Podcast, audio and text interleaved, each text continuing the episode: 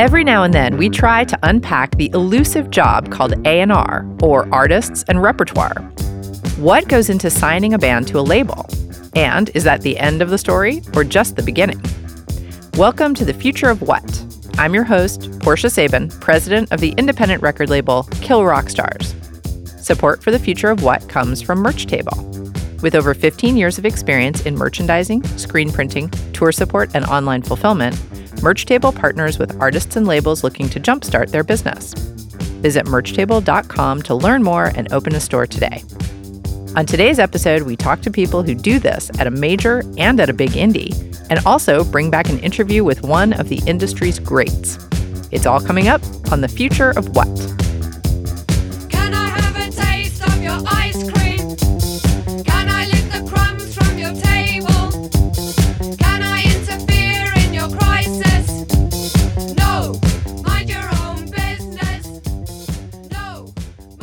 Support for the future of what comes from SoundExchange. You're listening to The Future of What. I'm talking to Katie Garcia of Secretly Group and Bayonet. Katie, welcome to The Future of What. Thank you so much for having me. Excited to be here. Yay. Okay, so you do A&R for your own record label, which is called Bayonet Records, and you also do A&R for Secretly. Now, Secretly Group has four labels. So, do you do A&R for all four of those labels, rather five if you include your own, or do you just do them for which which labels do you do A&R for?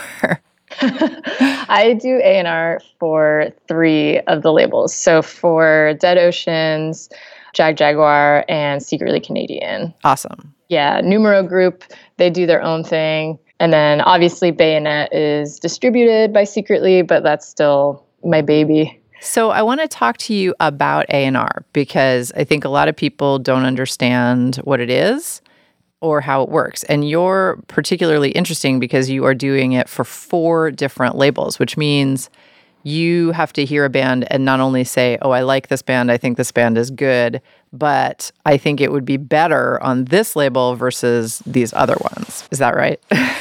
Yes. it's an extra layer. It is. And honestly, when I was like first approached about doing A&R at Secretly Group, it was a concern of mine because I was like, how am I going to do this? I have a label of my own. But actually, as time went on, it was so easy. You just kind of have a sense of what works for which label. I think with Bayonet too, like we tend to work with like newer, more developing artists, and with Secretly, they tend to gravitate towards artists that maybe have a little bit more of like a fan base already. And then as far as like determining which you know artist goes on which label within the label group, it's really just a combination of things. It's you know which of the partners has the most passion for the project. Some you know sometimes it comes down to that. Sometimes it comes down to like really mundane stuff like scheduling. Right, right. We have November free. Okay, we'll do it. Right. So yeah. it's like cool, like you know, because essentially it's all the same team. All the project managers, the marketing team, our digital marketing team, like everybody works across all three of the labels that release new music.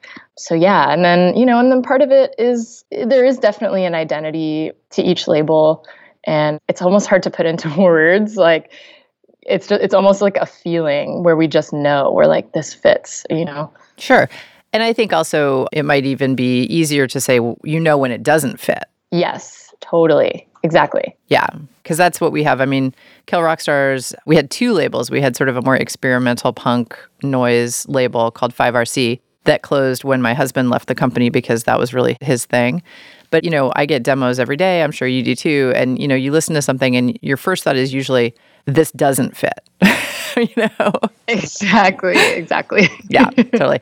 So let's talk about doing A&R because I think it's really, you know, I think this is something bands are always fascinated by. They just want to know like, you know, how do I get signed and you know, what are people listening for? So you tell me, like when you listen to a band, like what is it that you hear? Or what is it that I'm like searching for when I'm like, that's a winner? Well, I yeah, I said like what is it that you hear like when you're like, oh, like mm-hmm. I want to listen to that again. Ooh, let's see. Really strong songwriting, something that's interesting and unique. You know, I feel like even if an artist is mining an older genre for inspiration, like that's fine as long as they make it their own and as long as they're, you know, really strong songwriting in there, then I think that's, you know, kind of what makes it special and makes it stand out to me. Obviously, it's always a plus when the person has like an incredible voice and they're super skilled musicians and you know like seem really on top of it and answer emails but i kind of feel like all of you know I, I, think the first thing first and foremost is like really strong songwriting. And yeah i feel like that's kind of what i look for. Yeah. A really like unique voice. Right. Yeah i know these are hard questions because this is like it's hard to answer these questions in a way that doesn't sound like so trite like everybody says the exact same thing. Exactly. i totally i totally get that because i have to say the same thing when people ask me that question like what are you looking for when you hear a band? But i'm trying to find a way to articulate it that other people can understand because there is a big difference. I mean, this is a multi layered thing. It's like you can hear a song that you think is terrific, but that's one song. Like what I tend to do is like if I hear a song and I really like the song, I go listen to another song by the same band. Oh, 100%. Yeah, I want to know like because everybody can probably write one really good song. Totally. but I want to know if they can write more than one good song. Totally. No, and that's real too. Like there definitely have been projects where I've gotten, you know, demo and I'm just like, oh, but this one song is so good. But then the rest are just total garbage. and it's a it's a bummer. It's a bummer. I'm like, I want to root for you so bad, but I, you know, you just can't. So okay, so let's say you hear a band and, you know, I don't want people to be confused most of the bands that I find, I don't find from demos. I listen to a lot of demos, but I don't usually find them from demos. It tends to be other people telling me about it, especially bands on the label. That's like a very positive way. You know, when someone comes to you, they're already on the label and they're like, oh my God, I just played in Detroit with this band. You totally have to hear them or whatever. Totally. So let's say you hear a band, whatever. You hear them and you're like, hey, I like this. This sounds really good. I'm intrigued. What is your next step? What do you do next with that? Ooh. Well, am I already in touch with this person? No, let's say you just heard the music. You haven't seen them live or anything. Like do you try to see them next or what do you what do you do next? Yeah. So I think usually, I mean depending on where they live, I'll try to see them next. If they don't live in the same city, the first thing I'll do is probably just reach out to them via email and see what their upcoming shows are like if they're playing in New York, which is where I live, or let's say they're playing at South by Southwest, like I'm going to South by in March, you know, and so that's like a good place to see a lot of artists that don't necessarily live in New York. And yeah, and and ask them to hear, you know, more new demos. Yeah, I, I think that's usually the next step. And let's say like I'm not able to see them play for a really long time. I'll uh, try to hop on a call with the artist and or you know with their manager if they have a manager and just get a sense of what the story is behind the artist and behind the music. I think that's actually another really important part as far as, you know, working with an artist. I think as labels, like we, we really want to tell the stories, you know, on behalf of our artists and present them in a way that connects with a lot of people. And so that's really important to us. So I, I try to kind of find the story with the artist early on. Right. So, can you give us an example? Like, over the last four years, has there been an artist that really stands out to you in terms of like great music and then also a great story? Yeah. As far as artists that I personally work with, mm-hmm. yeah. I mean, all, all of them. no, no. But yeah, I want to say the second artist I signed to Secretly or to Dead Ocean specifically was Japanese Breakfast. And I think, you know, aside from being like such a strong songwriter, you know the story behind her first record i thought was so compelling and moving and beautiful. It's you know a lot of it was like her grieving the loss of her mom and coping with that and you know her romantic relationship at that time.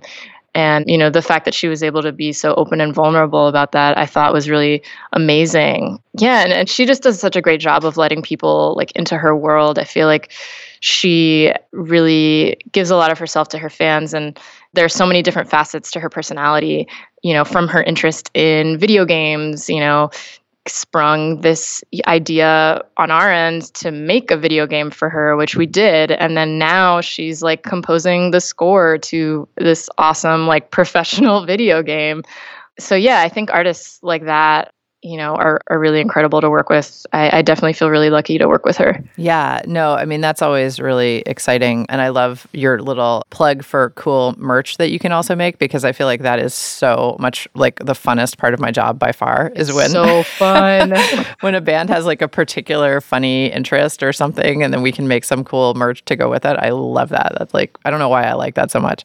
Same. I love it. It's silly, but it's like, it's awesome.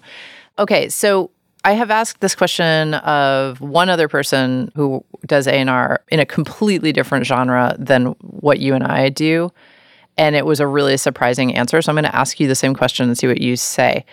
Do you feel like talent is like the least of your problems when finding artists, or do you feel like that's not the case?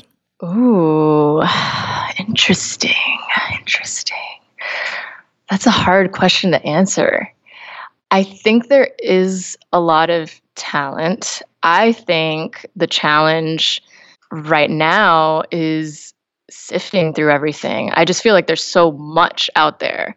Just sifting through the people who genuinely have talent and, you know, others that don't or others that are still working on their craft like I, I think that's a really huge challenge is just like you are just inundated with you know submissions and you know your friends telling you like this band's great and you know like oh you should check out this band or this artist or this singer it's like you have so much thrown at you i think the challenge is just sifting through it and, and finding the gems you know out in the vast ocean of music Right, which is a hard thing to ask people to do. And that's, you know, why the job that you and I both have is a really hard job because you're somehow supposed to figure out like not only is this person a true talent, but they also have the work ethic that's going to make this work for them, this job that they say they want to do. Totally. And I feel like that is a really difficult aspect of this because I don't really know, you know, it's like every person I've ever talked to before they're signed to my label, they're always like,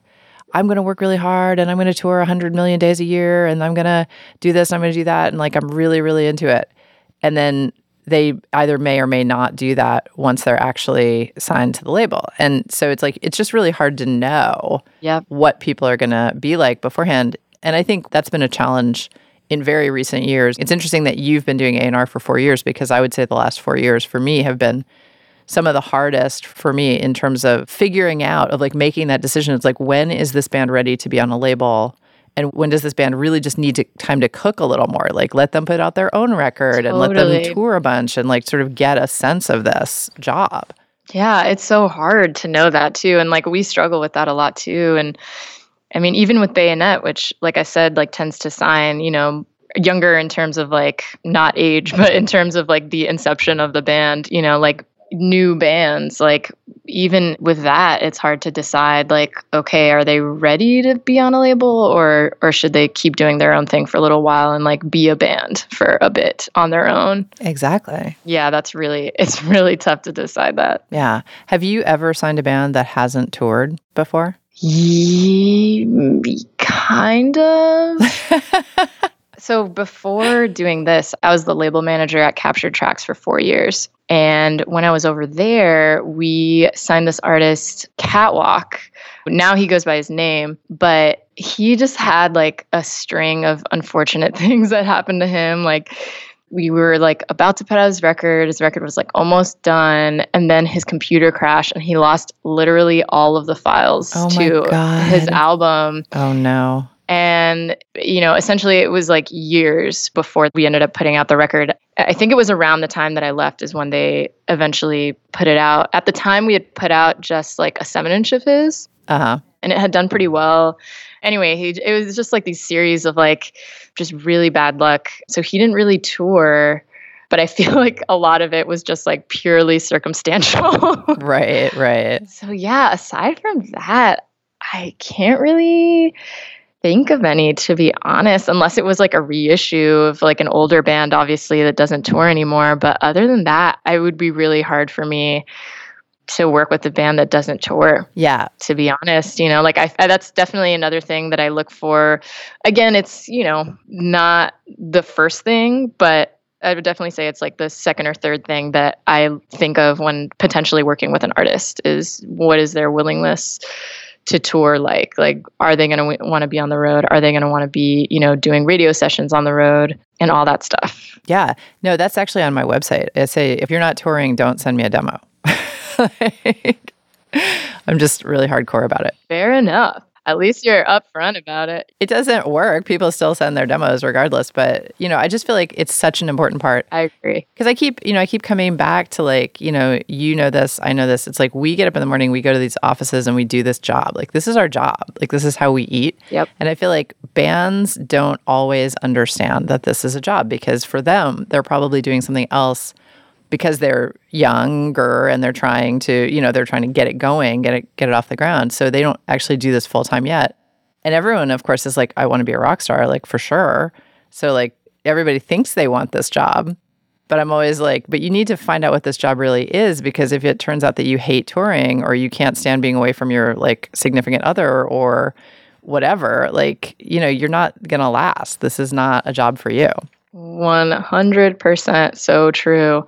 Yeah, and I really like your perspective of like thinking about it as a job. Like artists don't think about it as a job all the time, but it is. And it's just like a really fun job, you know? Right. But well, it can be. You know, it can be a really fun be. job. It can be. It can also be really grueling. You know, obviously touring is hard. I understand why, you know, artists can be like, oh, like I don't want to go out for that long or whatever.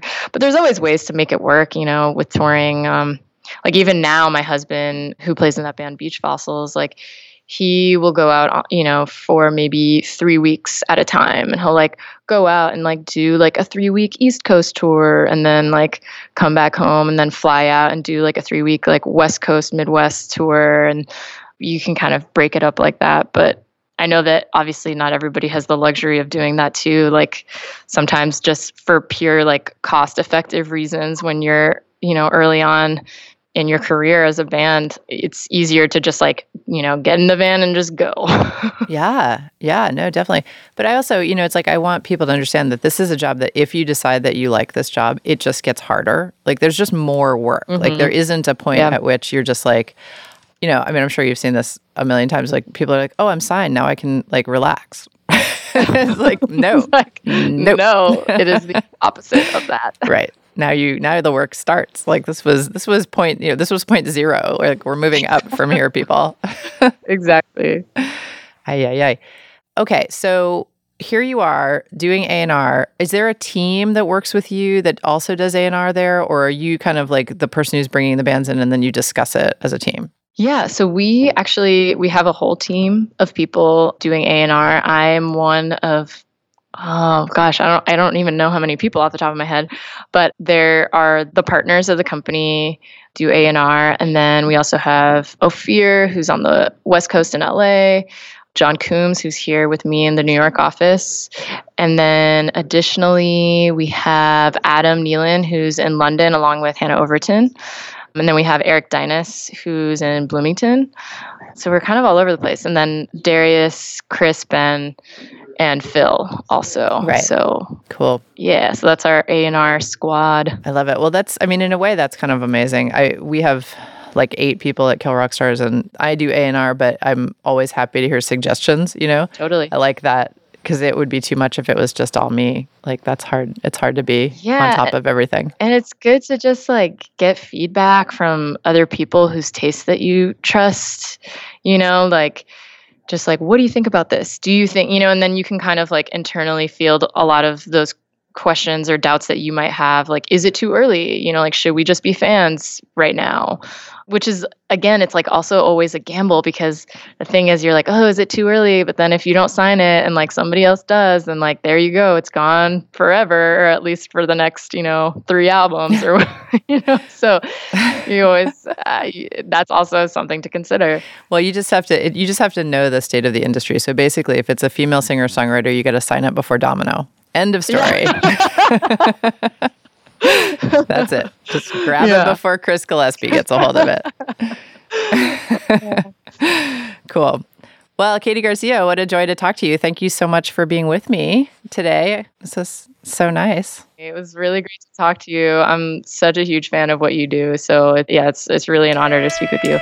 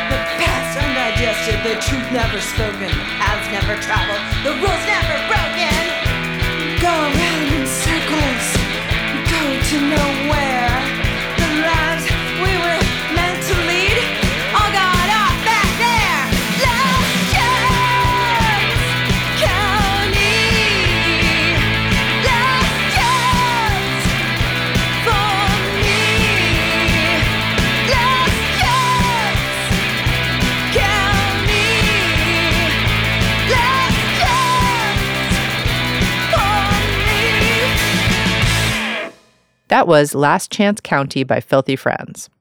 If you're enjoying this program, please subscribe to our show on your favorite podcast platform and leave us a review. Follow us on Twitter at KRSFOW and subscribe to our newsletter to find out what's coming up next. Also, check out our short podcast series about Bratmobile's potty mouth. It's called Girl Germs, and you can get it wherever you get your podcasts. You're listening to The Future of What? I'm talking to Tom Whalley of Loma Vista. Tom, welcome to The Future of What? Glad to be here. So, you have a fascinating story, and I wanted to start right out by just getting you to tell us how did you get into the music business? Well, my first job in the, in the business was in 1979, and I started in the mailroom at Warner Brothers Records. Excellent. And from there, you moved up.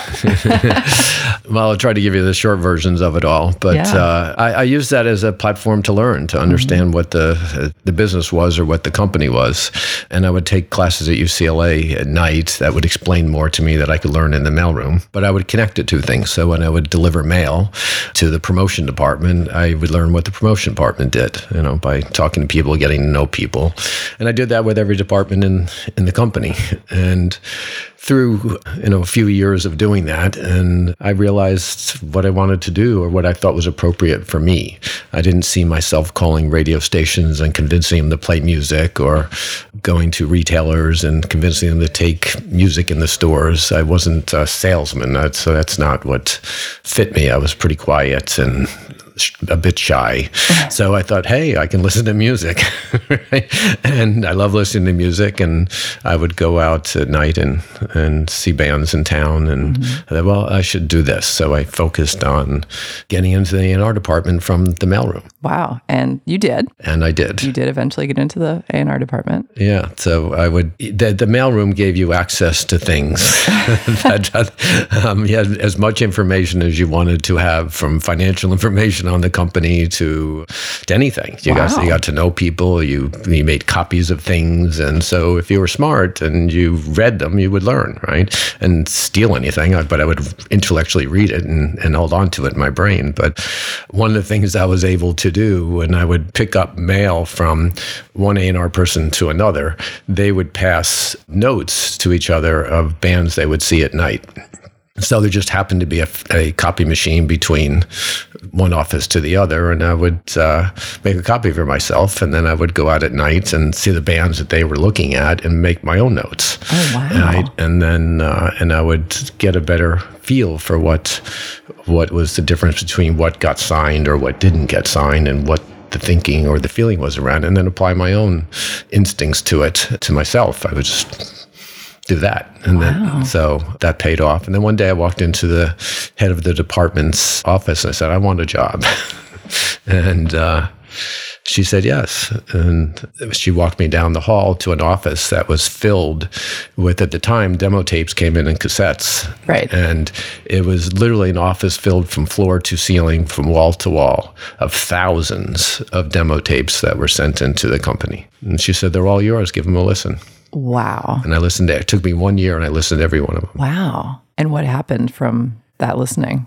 I think out of all of that music, at first I was like, oh, I like this, I like this, I like this, isn't this great? And then I realized, eh, it's not that great because you're so anxious to find something that the company would sign, right? Right. And so I started to edit myself quickly. Think about it, out of all of those thousands of tapes, I think one was seriously considered, but didn't get signed, but was seriously considered. And that's when I realized that was not how things were really done, that there were other ways that you found music that could be important and it wasn't coming by unsolicited demo tapes coming in the mail. Right. So, what was the first band that you signed and how did you sign them? if I go back in time, I mean, today, what what young A and R people call are scouts. You know, they're out there looking and searching. Back then, we weren't called scouts. We were we were associates of A and R. We had like a corporate title or something. And uh, but I was fundamentally a guy out there looking for things and let the, the other people make decisions about them. Mm. So it took me a while to learn, you know, hey, I have to sign this or I want to sign this and sort of rally it. But I was good at finding things, right? So the first band I ever sort of stood up behind was Modern English. They, wow. they had a song called I Melt With You. Mm-hmm. And I was going, wow, this it came in the mail. It was came in the mail, but it came in through through Beggars Banquet, Martin Mills. Right. And at that time, they didn't have U.S. operations and they licensed music into uh, American record companies. And they had a preferred relationship with Warner Brothers. And the music came in. And I was like, this is great. This is great. And we ended up signing it to Sire Records uh, with Seymour Stein. And that record's been around forever. Yeah. It's obviously a huge, huge record. Yeah. So, how did you move from that to the head of Warner Music? What what ended up well, the, the the process of moving up the ranks in the record industry, I mean, it can happen in many different ways. Warner Brothers was a incredible, incredible record company, and I was extremely fortunate and lucky to have picked the right one to get into the mailroom. that uh, their sensibility, the cultural sensibility of how they did business, that they perceived music as an art form, right? And they balanced out the business with strong support of of that art.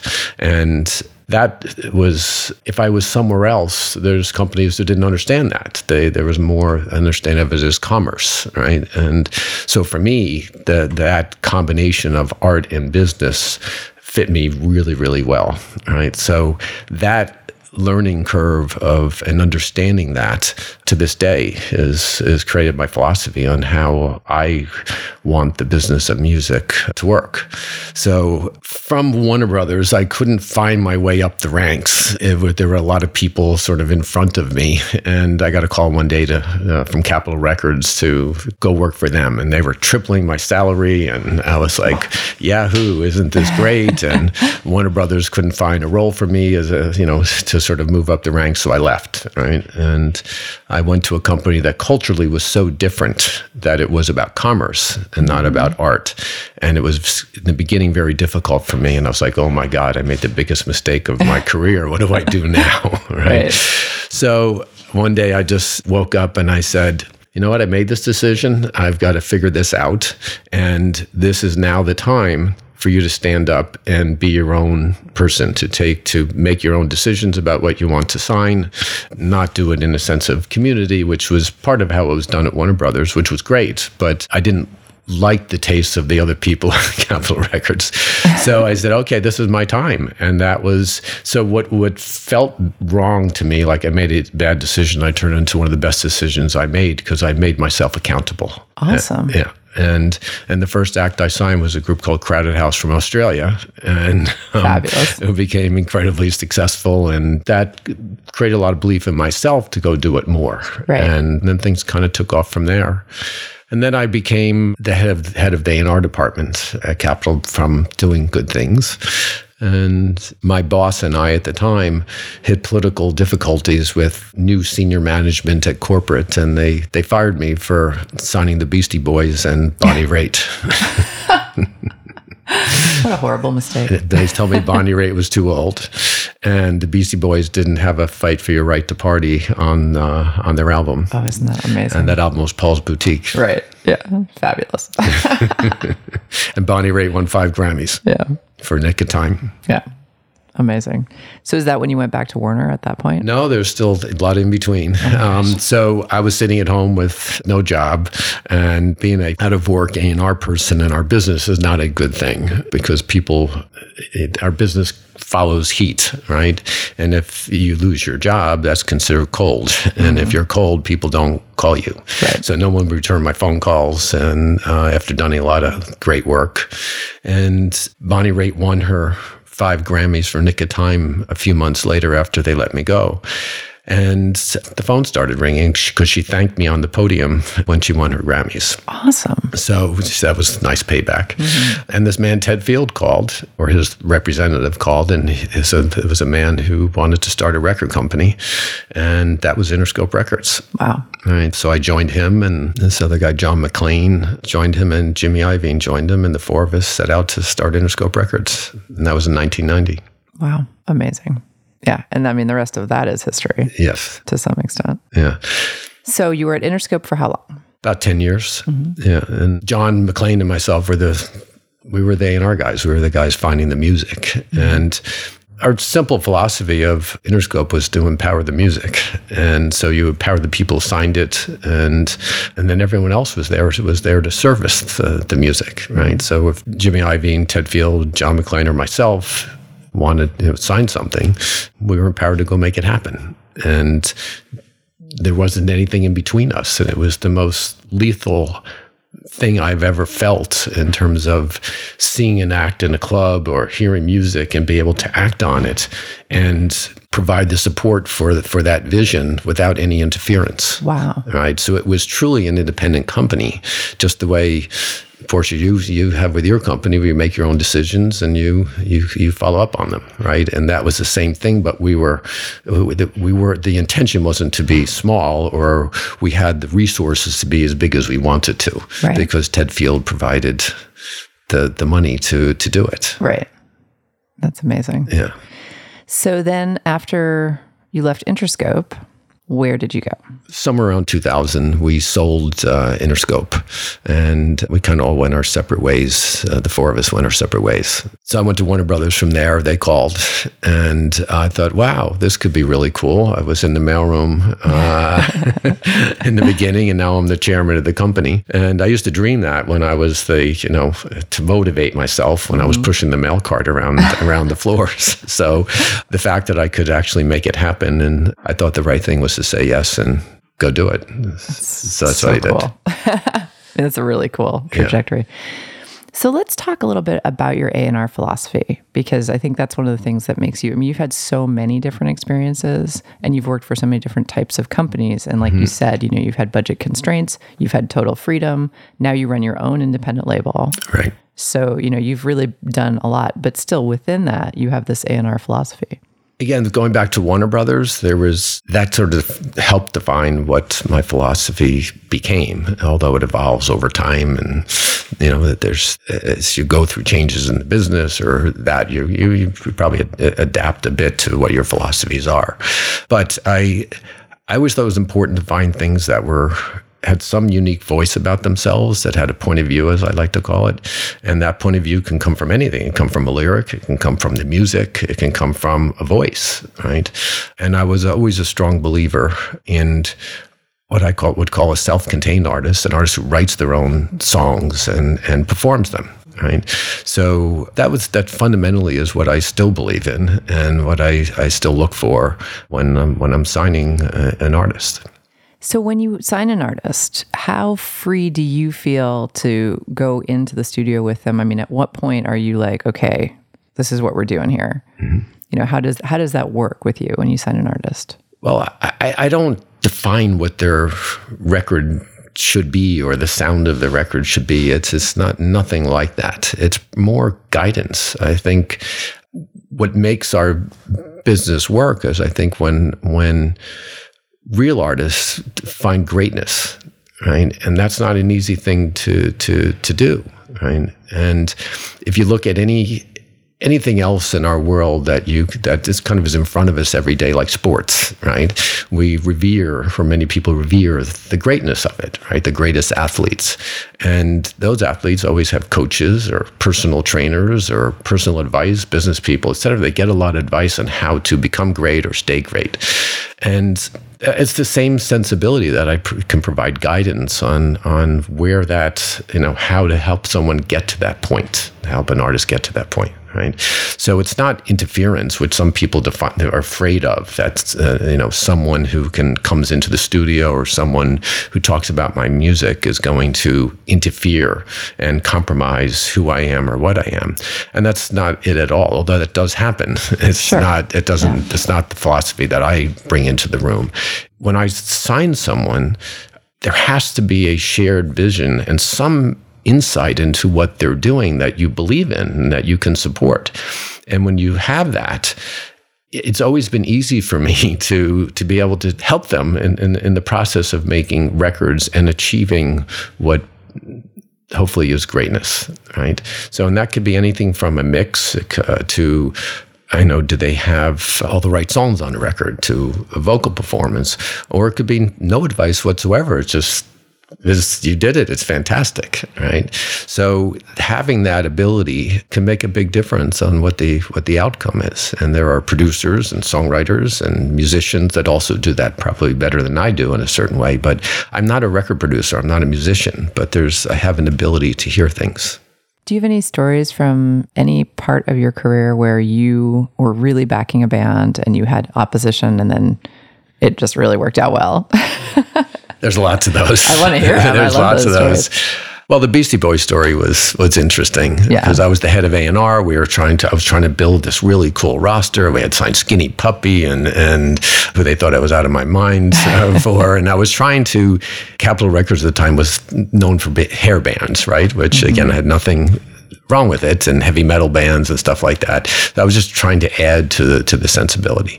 So when Paul's Boutique showed up and it wasn't a pop record with like like Fife You Right to Party, it confused everybody. And that's it cost me my job, mm-hmm. right? But clearly the end result was there that it's I don't know what it sold at this point, but it's many, many millions. Yes. And is a classic record that has meant a lot to many, many people and I think was a force in the change of music. So Absolutely. that was one that went from what are you talking about to something that was very, very successful. oh, we were wrong. Yeah, exactly. Bonnie Raitt, the same thing. Tupac Shakur, you know, no one told me I was wrong, so to speak, but it was, well, actually, there was a little bit of someone telling me I was wrong. But we, at that time at Interscope, we were attached to, for services, we were attached to a bigger company. And I won't mention names here, but we were, we were attached to one of the divisions of Atlantic Records. And I brought the two, first Tupac album into New York to play for them to, to get their support. And they all told me I didn't know what I was talking about.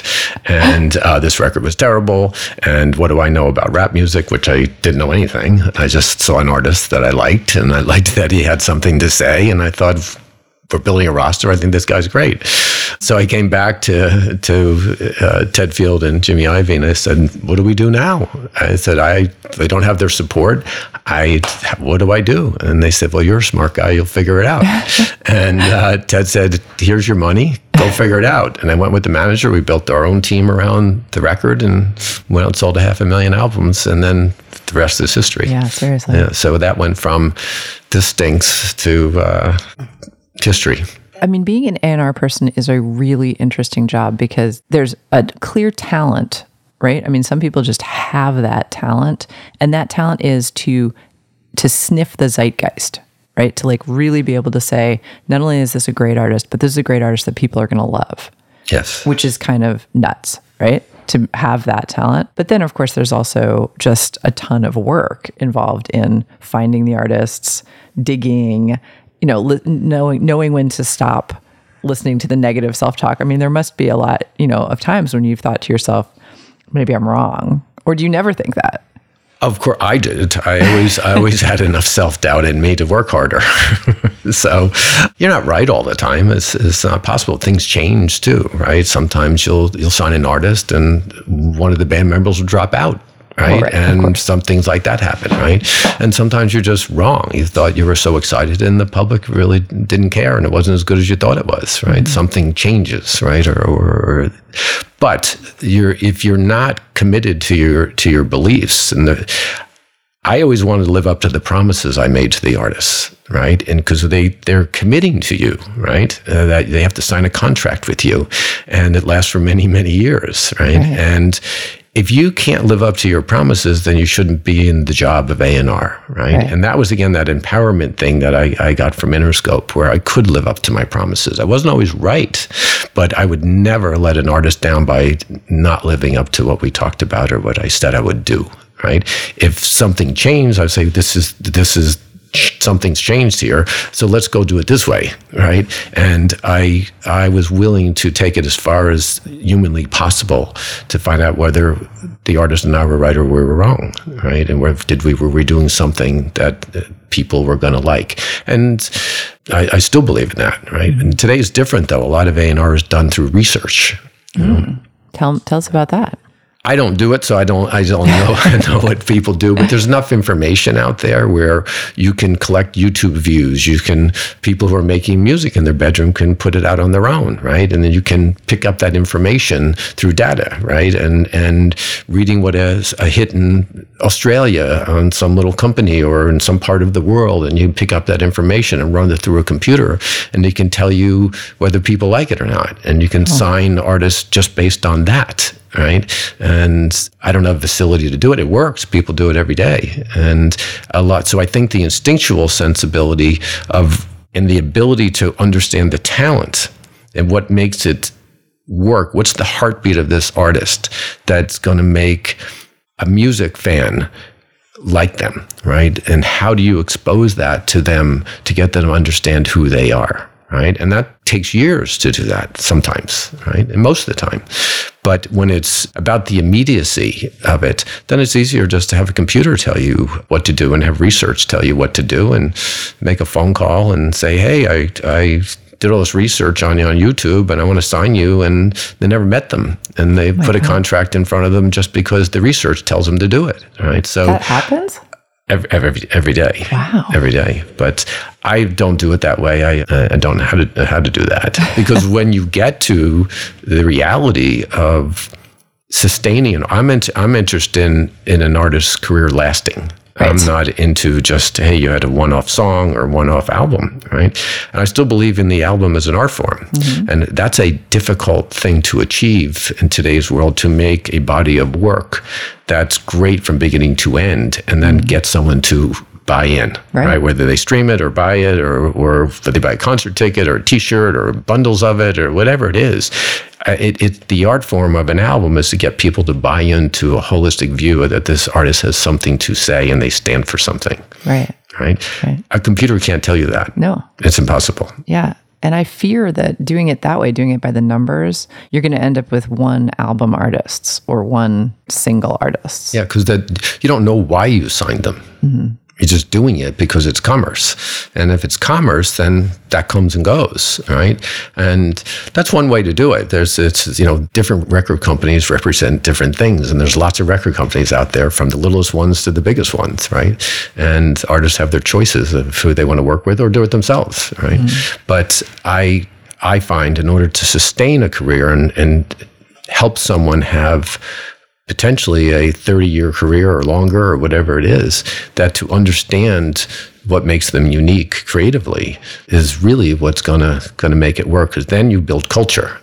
Right. And it's Right. not just the music that creates the culture, it's the artwork, it's the photographs, it's how you approach the marketplace.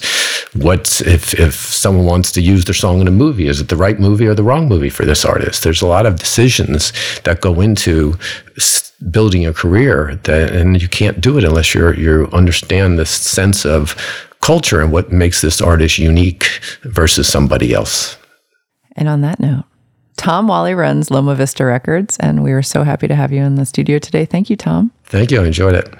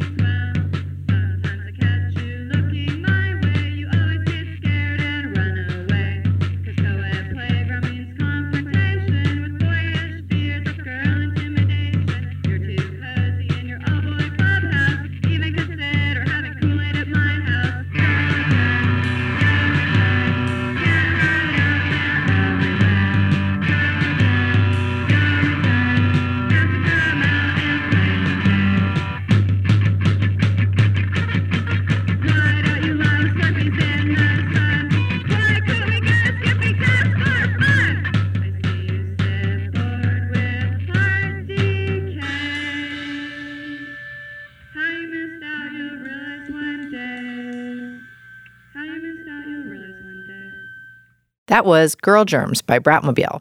When Kill Rock Stars was looking for someone to take over our fulfillment operation, Merchtable stepped up to do the heavy lifting, moving our entire stock to their warehouse and helping us create merch our fans love.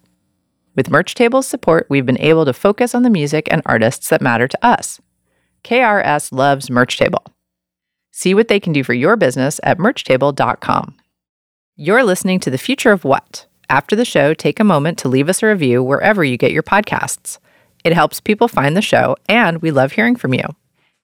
You're listening to The Future of What? I'm talking to Tunji Balogun of Sony. There are people, I mean, for example, I was listening to, I can't remember which panel it was. Somebody was doing, I think, a Napster panel, and they were talking about people who listen to the same stuff. You know, it's like they're very consistent listeners, right? It's like you don't really seek out new stuff, but you listen to the same stuff. So there's that group of, of users. And then there's these other people who are like always want what's new, what's next, what's new, what's next. But the problem with that group of people is they're fickle, right? So they want what's next. They don't necessarily like find an artist and stick to it. So how do we deal in this world with those two groups of people? Because in my opinion, those boring people who are over here just listening to the same thing, to me, those are super fans. And you want to super serve the super fans, you know? You know, I, I know people, al- you know, you always hear people say, oh, I listen to everything, you know, except for a country or like whatever. Like, you always hear people say, I listen to everything. And I, and I feel like the kids from this generation really exemplify that because, you know, when I was growing up in the late 80s and the 90s, in the early 2000s, it was like you would discover music through MTV and the radio, and like maybe you'd like be at a friend's house and they'd be like, "Yo, borrow my CD," and you'd borrow the CD and you'd go, you know, and then, then then it came the time where you could copy the CD, or I, I even remember when I would get a tape and dub it and all that other stuff. Nowadays, everything is so out there that these kids really are discovering all types of not just not just music, just culture in general. They're they're they're voraciously like consuming content, whether it's on YouTube or Apple Music or Spotify or iTunes or Amazon or whatever. Like there's all these different platforms for people to discover to discover new music and the kids that I meet now that are in high school, they really do listen to everything. They really do appreciate, you know, Drake and Ed Sheeran and, you know, a super underground artist that's only doing local shows and festivals or something like that. And and there's there's this kind of new breed of listener that is just listening to everything. And I, and I think you, you can see that reflecting in the artist community where a lot of the artists who come out now are, are like hybrids and they kind of like, they live in two different worlds or they, they're, they're very good at shifting between genres, you know? Drake is, Drake is a great example of that. You know, he started off as a singing rapper and now he's, his biggest songs aren't even, don't even have raps on them, you know? So I think culture and music specifically are, is constantly evolving and, you know, it's, it's our job as, you know, the quote unquote gatekeepers of the industry to react to that, to contribute to that, but also to kind of like take cues from what the fans and like, what the kids are, are doing and saying. So, So, Tunji, from your perspective, how are those? I mean, if the kids are listening to everything and there's more of a sort of widespread palette, what? How do we capture those people? Like, from your perspective in your business, how are people trying to capitalize on that type of appetite?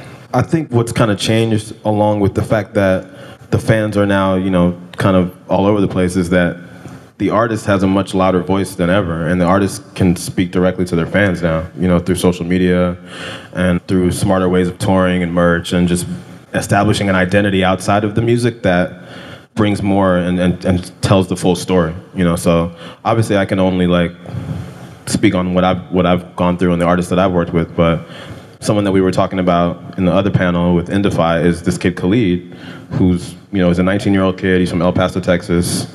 He you know was releasing music during his senior year of high school and started to catch fire online. You know we found him, we signed him, and you know he's doing really well now. But one of the primary reasons why he's doing so well is because of his method of interacting with his fans, which is just a constant conversation. You know, you can you can really like he's one of those artists that you can really send him a tweet and he's gonna he might respond. And you know, he, after every single show that he does, he meets every single fan, takes a photo with them. You know, knowing that that fan is gonna post that photo onto their network and expose him to more more fans. And it, you know, I think I think what's shifted now is that the power is, is moving away from the major labels and it's moving away from the corporations and more into the hands of the fans and the artists, which is the most important interaction that there is in music is between the fan and the artist. Oh, They agree. and I, I think that that's that's really what's most important for us in our positions to maintain is like that conversation, strengthening that conversation between the fans and the artists, and, and making the fans feel like they're a part of the story and a part of the growth. And and especially recently, the, the last few artists that I've been working with, you know, it's really been a fan-led initiative in, in terms of, of the blow up. It was never like, you know, the label created all this stuff. It was like we found an amazing artist and we built the culture around the artist so that the fans could discover it and the fans turned it into something. It wasn't like we pushed a button and it's like Khalid blew up or like or like with Bryson. Like that was with Bryson Tiller, who's another artist that I work with. That was an organic fan based thing that we just fanned the flames of, pardon the pun, and we just made it into a bigger thing. But it was already kind of his thing that we just amplified and turned into a bigger thing. So I feel like the proposition is kind of changing now, where it's like labels are truly partners now, as opposed to like the people that control the whole table, the whole deck. You know, so. So, Tunji, I want to especially talk about you. You. Let's do it. because you were an artist first before. I mean, you've been at major labels for some years now, which is funny for a person of your age because you're not that old either. but you did. You actually started early. as an art as an artist. Yeah. And I think that makes probably a huge difference. It certainly made a huge difference to your career, I think, because like you were saying, I mean, I think probably everyone in this room is interested in the idea of it's like so you can look at some, an artist like Khalid, who's blowing up in, organically on the internet, right? Has fans doing whatever they're doing to show that they're interested in what he's up to. But so do a lot of people. Like, how do you decide? No, this one is the one that we're really going to work with that we think is has a future. I guess in in like the core of my being, I'm I'm still an artist, but really I started as a fan, you know, and and I'm still a fan, and, and I try to always think like a fan because, like I said earlier, the the most important interaction is between the artist and the fan, and I literally just try to work with the people that I like the most, that I'm a fan of, and I, and I don't try to think of like the corporate or the you know how much money is this going to make.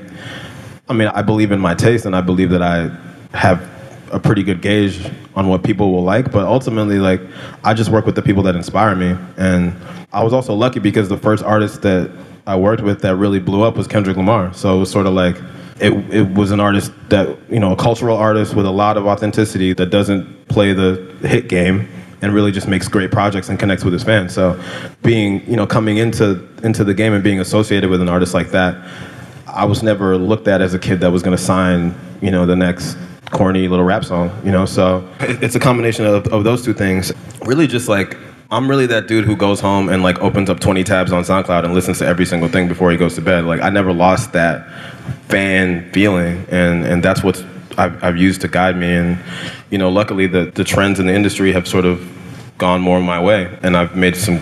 I guess I've made some good good decisions and good good choices. But going back to the whole artist thing, like I think my ability to connect with with young artists goes back to the fact that I'm still an artist at heart, you know, and you know that also kind of led to me becoming a, an A&R was because you know being a young rapper, and I actually played more shows in Seattle than anywhere else. Hey, where's Melly at? Shout out to Melly. But um, you know, being a young a young artist and meeting, uh, well, being an older artist now, but meeting these young artists, they're able to connect to my story, and, and I don't think I necessarily come off as like this like guy in a suit that's trying to steal your your creativity, you know. I, and I try to I try to connect with these kids on a level that they understand because I remember being in that position, and I remember talking to people in the music industry and not really being able to connect properly with them. So I put myself back in those shoes. I mean, obviously that was a while ago for me, but you know th- those those principles don't change. And artists respect artists. You know, and I, I pattern my career as a music executive more like an artist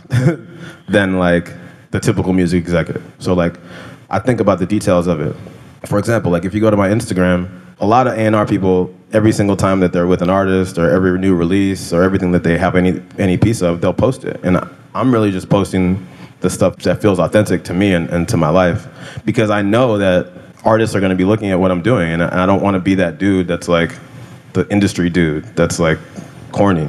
And, and, and, I, and I think about those things because artists want to work with people that can help them become greater artists. And, you know, I, I never want to be the guy that's like thinks he's bigger than the artist because it's, again, it's, it's not about me, it's about the fans. So, Can you give one piece of advice on how to use your data, how to put yourself out there, how to market yourself, how to, you know, there's all these social media things. I mean, we don't even need to go to the place of like, don't spend money on a fake service that's going to give you 50 million Facebook hits or whatever.